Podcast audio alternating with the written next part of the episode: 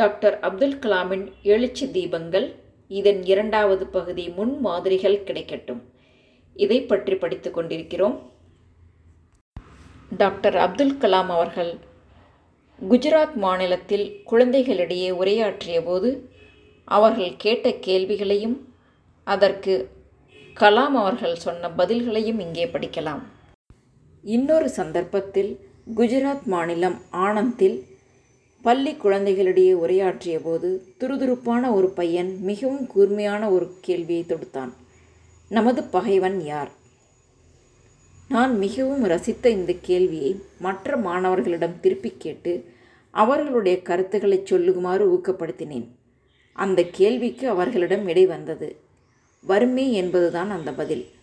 ஒரு சின்ன குழந்தையிடம் இருந்து வந்த இந்த பதில் எவ்வளவு வலுவானது! எந்த அளவுக்கு சிந்தனையை கிளறக்கூடியது? இவ்வளவு மதிநுட்பத்துடன் பதில் சொன்ன இந்த குழந்தையைத்தான் இந்த புத்தகத்தின் சமர்ப்பண பக்கத்தில் குறிப்பிட்டுள்ளேன்.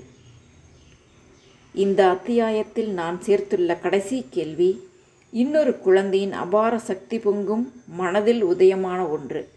சொல்லுங்க சார் பாகிஸ்தானிய ஆயுதங்கள் இந்திய ஆயுதங்களை விட வலுவானவைதானா?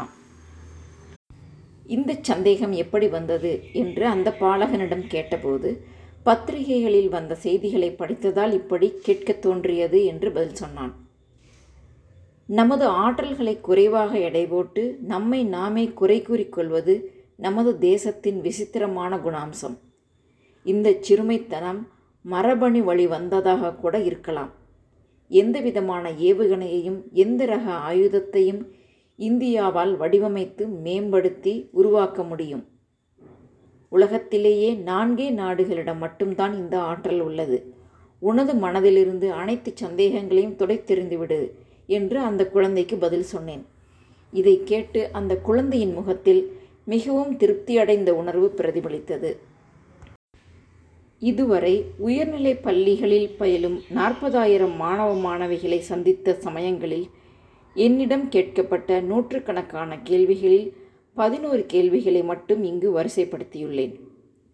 இந்த கேள்விகள் எல்லாம் குழந்தைகளின் மாசு மறுவற்ற தன்மையை பிரதிபலிக்கின்றன. ஆனால் இவர்களில் பெரும்பாலான குழந்தைகளிடம் தாங்கள் ஒரு வலுவான வளமையான தேசத்தில் வாழ வேண்டும் என்ற ஆசை பொங்கி ததும்பியதை என்னால் காண முடிந்தது. அறிவியல் தொழில்துறை விளையாட்டு பொழுதுபோக்கு அல்லது வேறு எந்த துறையாக இருந்தாலும் முன்மாதிரிகள் அவர்களுக்கு வாய்க்க வேண்டும் என்பது எவ்வளவு முக்கியம் என்பதை இந்த சந்திப்புகளின் மூலம் நான் உணர்ந்தேன். நமது குழந்தைகளுக்கு ஒரு முன்மாதிரியை நம்மால் தர முடியுமா? எப்படி தரப்போகிறோம் என்பதுதான் கேள்வி.